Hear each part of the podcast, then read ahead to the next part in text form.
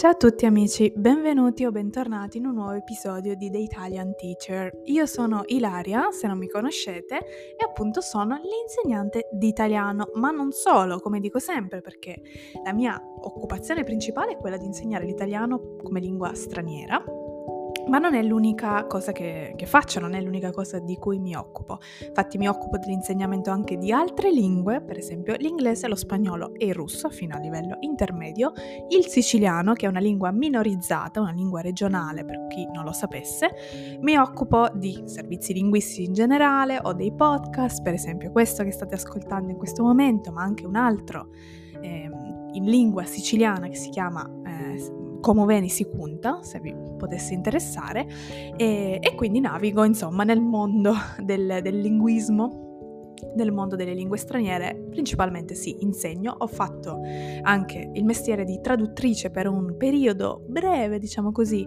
della mia carriera. Adesso non, non traduco più praticamente nulla, anche se costantemente ogni giorno quasi mi trovo a fare il lavoro di interprete eh, di consecutiva, in quanto devo tradurre e interpretare messaggi per i miei studenti. Ma chiaramente questo sto scherzando, non sono un interprete e, e ero mi ritengo una traduttrice nel senso che come titolo universitario, come studi, come attitudine, sì, ma nel pratico ho abbandonato quel, quella parte del, del, mio lavoro in quanto non era più compatibile con la, la, mia situazione. Ad oggi ogni tanto ci penso e dico ma potrei, forse dovrei ritornare, ma in realtà sono passati veramente molti anni, quindi dovrei di nuovo un attimo eh, esercitarmi, ri- reintegrarmi, probabilmente anche studiare nuovamente perché le cose cambiano nel corso del tempo e non ho assolutamente tempo per questo, quindi eh, probabilmente non sarà così. Però ecco, questa è un po' la mia presentazione, sono io. Se già mi conoscete vi dico bentornati, bentornati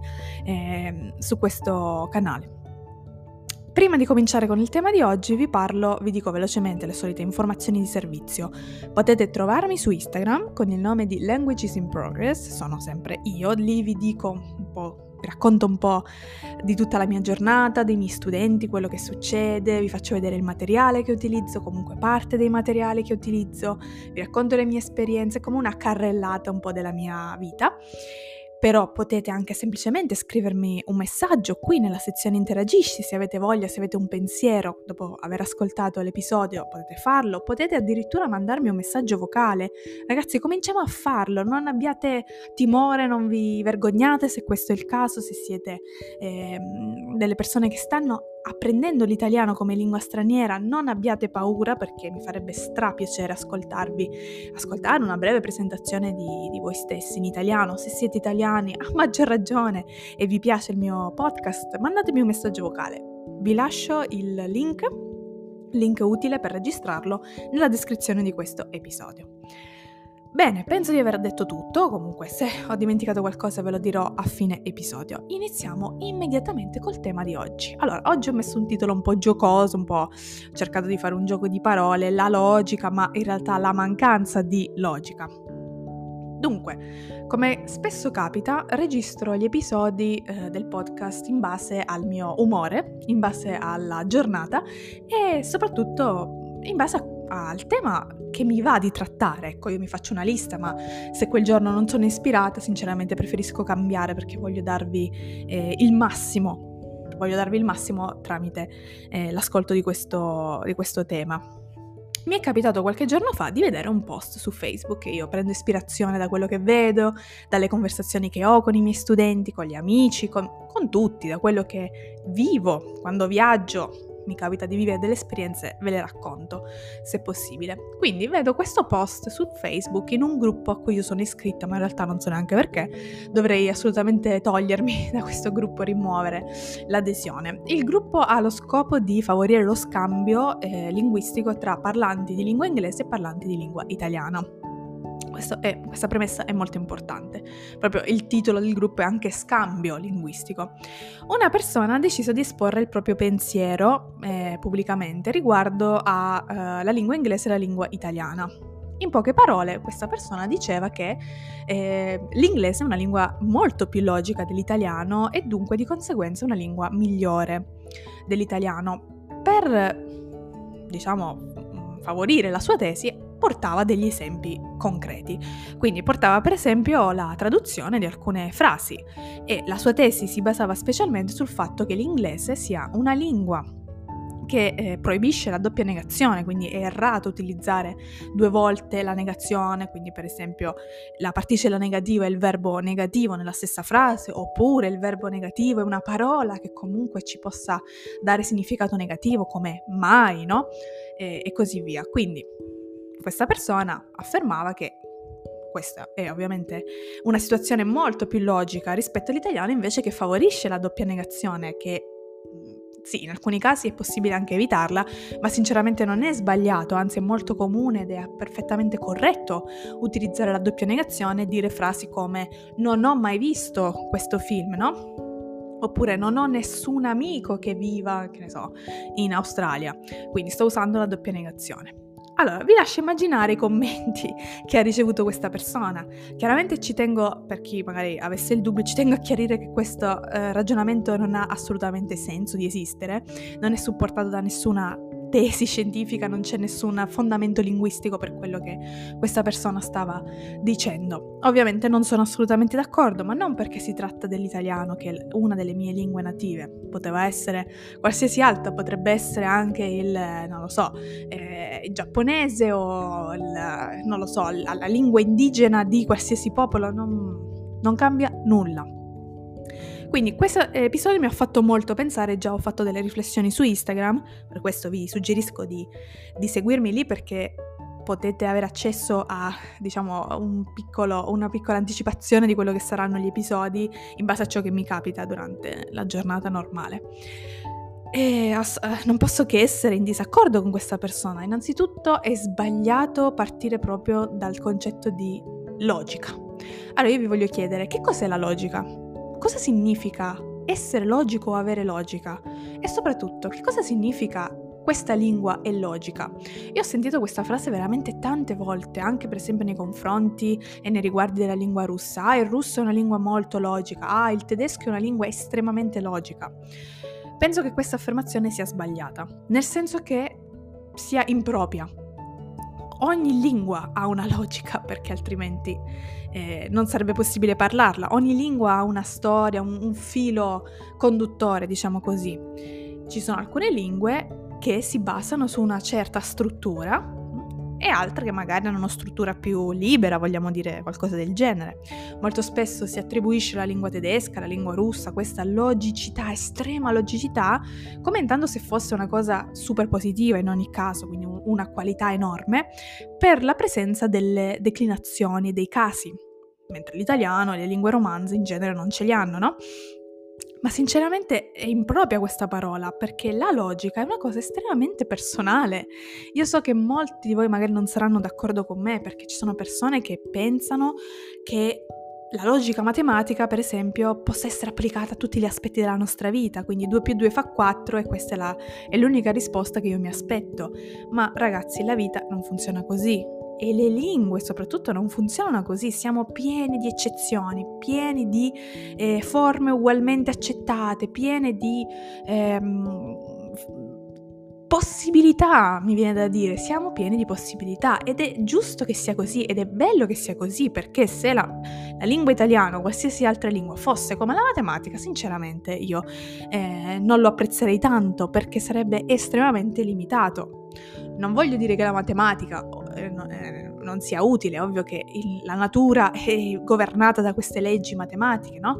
Eh, ci sono leggi fisiche, gra- la tecnologia è governata da questo, chiaro, ma è per me improprio parlare di logica. Infatti le persone, ahimè, nella mia esperienza, le persone che applicano questa rigida logica matematica tutta la vita, poi hanno veramente tantissimi problemi di altro tipo, non che siano stupidi, non che siano incapaci, assolutamente no ma poi non sono capaci di relazionarsi con le persone, per esempio, perché non riescono a comprendere le sfumature della vita. Noi viviamo di sfumature, non è tutto bianco e nero, esiste una grassa e grossa linea grigia nel mezzo, esistono i colori per fortuna e le lingue ci danno i colori. Usare una, un, una lingua non significa usare solamente un eh, gruppo di lettere messe a casaccio, quindi riordinando a caso eh, le lettere io creo qualsiasi parola, non è così, non è un sistema eh, fisso, immobile, rigido, è un sistema vivo, un sistema di comunicazione vivo che si adatta, che cresce, che muore purtroppo, che cambia in base alle persone, in base a chi lo maneggia e questo è come la natura umana, noi cambiamo, ci evolviamo, scusate, peggioriamo in alcuni casi, miglioriamo in altri e così via. Quindi torniamo indietro al tema.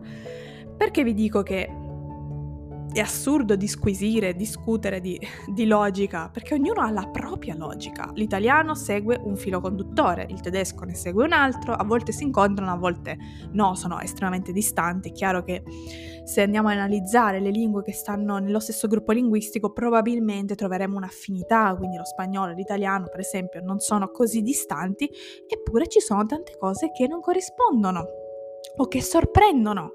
Per esempio, Sinceramente non è logico per me il fatto di dover utilizzare in spagnolo così tanto il verbo estar.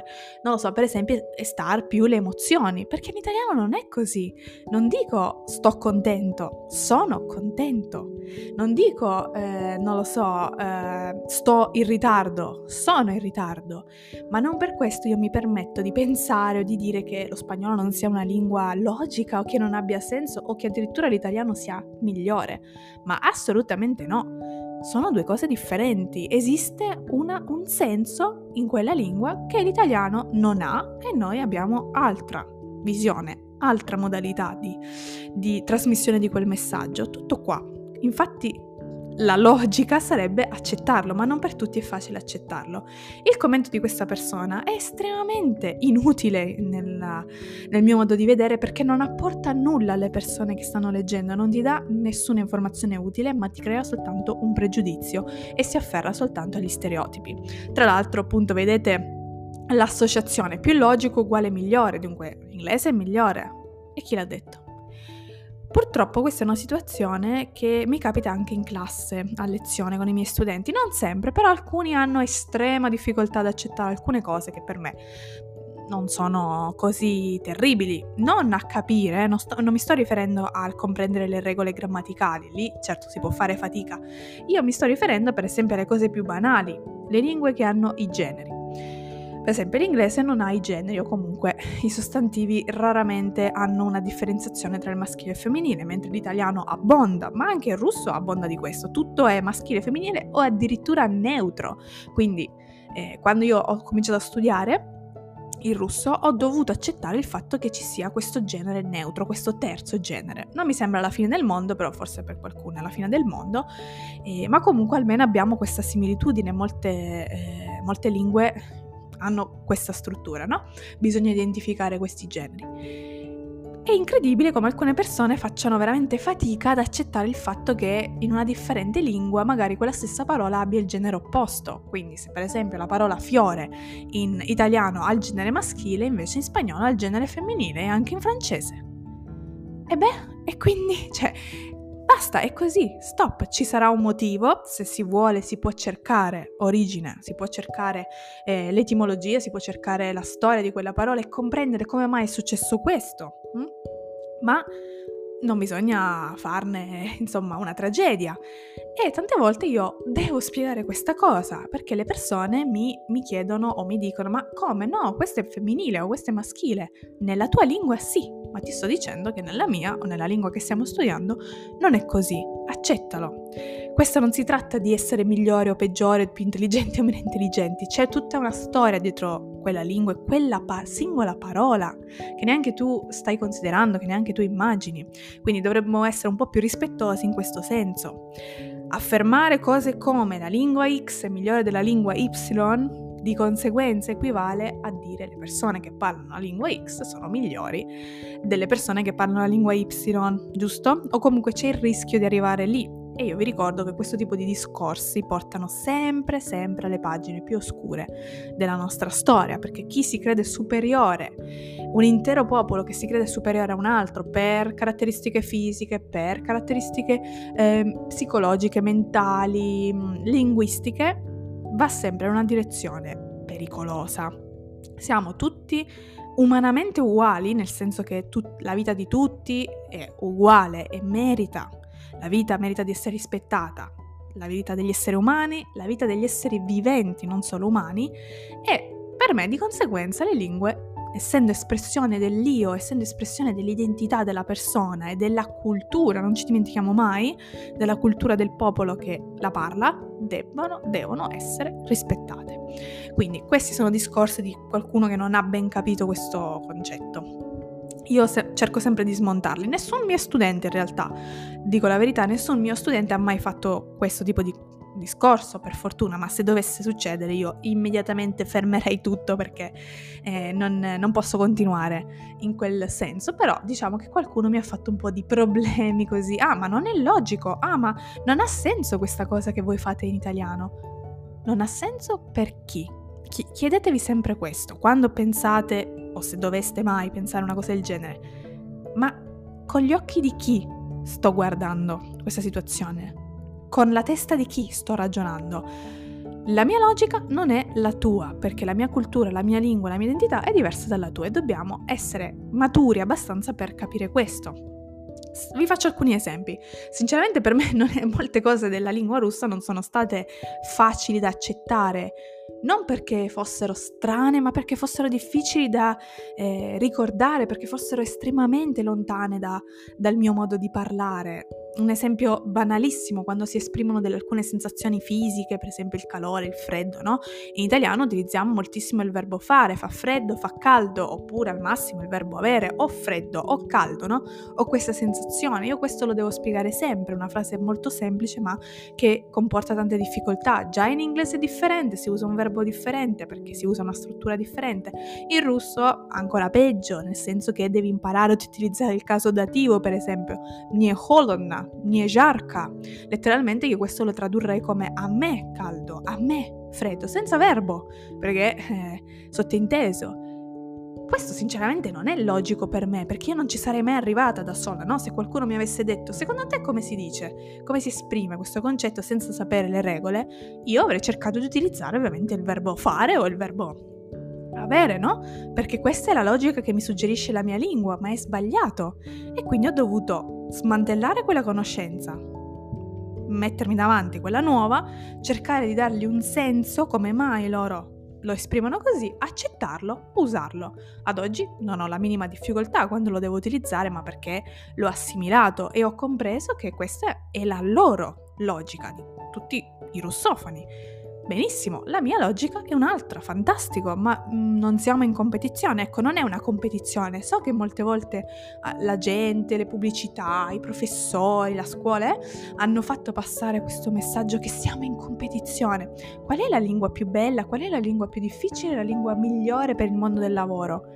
Non siamo in competizione, tutti siamo allo stesso livello da quel punto di vista, pur essendo tutti diversi, ecco, quello che volevo dire prima, anche noi esseri umani siamo tutti diversi, ma siamo tutti validi e nessuno mi può convincere del contrario. Nessuno ci deve neanche provare a convincermi del contrario, neanche con, con, le lingue. Quindi onestamente per me quello non è stato così semplice, ma potrei portarvi miliardi di esempi di cose che ti fanno eh, impazzire sul momento, per esempio, io dico russo perché è una delle lingue più complesse che io parlo, ma potrei dirvi anche tutti i phrasal verbs, i verbi frasiologici inglesi queste, diciamo, mh, affermazioni che vengono fatte da chi studia l'italiano, no? da persone straniere che stanno apprendendo l'italiano, ma ne abbiamo altri mille esempi al contrario dei miei studenti italiani che apprendono l'inglese e mi dicono ma perché mettono questa preposizione se io in italiano metto quest'altra? Siamo diversi, abbiamo modi di ragionare differenti e noi mh, dobbiamo evitare di tradurre, infatti io cerco di non far tradurre mai, specialmente letteralmente. Questo è un concetto a cui tengo tantissimo. La lingua che stiamo studiando o imparando non è la traduzione letterale della nostra. Cioè non è che le lingue funzionano così, ok, traduciamo letteralmente e creiamo una nuova lingua. No, è un sistema molto ma molto più complesso, vivo, come dicevamo prima, che concerne anche la cultura, la storia, tantissimi fenomeni sociali di quel, eh, di quel paese. È così grande, così complesso che dobbiamo rispettarlo appunto per questo. Quindi non, sinceramente io scoraggio immediatamente eh, quegli studenti che cominciano a tradurmi le cose letteralmente. Per esempio c'era una volta una persona che cercava di convincermi che andasse bene, eh, non lo so, utilizzare il verbo navigare che in italiano è un verbo tipico di eh, situazioni che implicano l'acqua, il mare, il fiume, non lo so, eh, che fosse corretto utilizzarlo in un altro contesto come, come se fosse sinonimo di visitare e ancora insisteva che perché nella sua lingua nativa era giusto. Ma l'italiano non è la traduzione della tua lingua, l'italiano è un'altra lingua. E questo vale anche eh, al contrario, chiaramente. Quindi è per questo motivo che gli insegnanti vi dicono non tradurre, cerca di comprendere, o almeno io faccio così. La traduzione aiuta nel momento in cui ho il blocco, oddio non mi ricordo completamente il significato di questa parola, oppure non ho compreso bene il senso della frase nonostante io mi sia sforzata no, di, di metterlo, di collocarlo, va bene, ti dico la traduzione, ma la mia traduzione è anche un adattamento, perché io non tradurrò mai letteralmente, perché appunto uno dei grandi problemi della traduzione, o comunque una delle grandi soddisfazioni del traduttore, è quello di rendere quell'espressione in maniera equivalente, ma utilizzando le strutture della lingua di arrivo. Se siamo bravi traduttori, se siamo bravi interpreti, bravi specialisti, sappiamo fare questo. Quindi non dirò mai che in, itali- in italiano che piovono cani e gatti, perché sarebbe assurdo per la mia logica. Dirò che piove a dirotto, non lo so, qualcosa del genere capite che cosa vi voglio, vi voglio comunicare. Quindi eh, questa era la riflessione de- del giorno, eh, ancora nel 2024 bisogna ricalcare queste cose e cercare di bloccare alla radice questi ragionamenti, ma tutto questo ragionamento può essere fatto anche in un altro senso con le lingue minorizzate, perché molti non ritengono queste lingue degne di essere parlate, studiate, degne addirittura del titolo di lingua, no? Bisogna chiamarli dialetti? Mm? per appunto metterli al loro posto e quindi disprezzarli. Ecco, abbiamo tanto lavoro da fare, ma io non mi stancherò mai di farlo.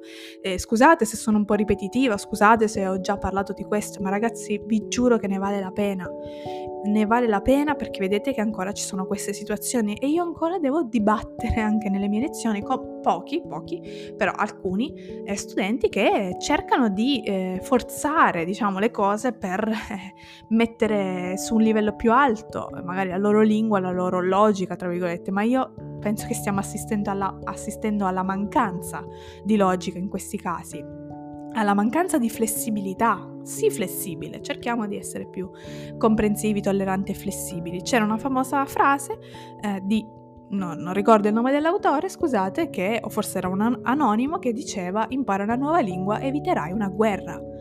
Niente di più vero come anche un'altra che amo molto, parlare una sola lingua e vivere in una sola logica o in, sola, in, un solo punto di vista è prigione, perché tu sei prigioniero, prigioniera di quel modo di pensare, di quella logica, non conosci quello che c'è fuori e pensi che sia l'unica risposta, quando invece il mondo è bello perché è vario.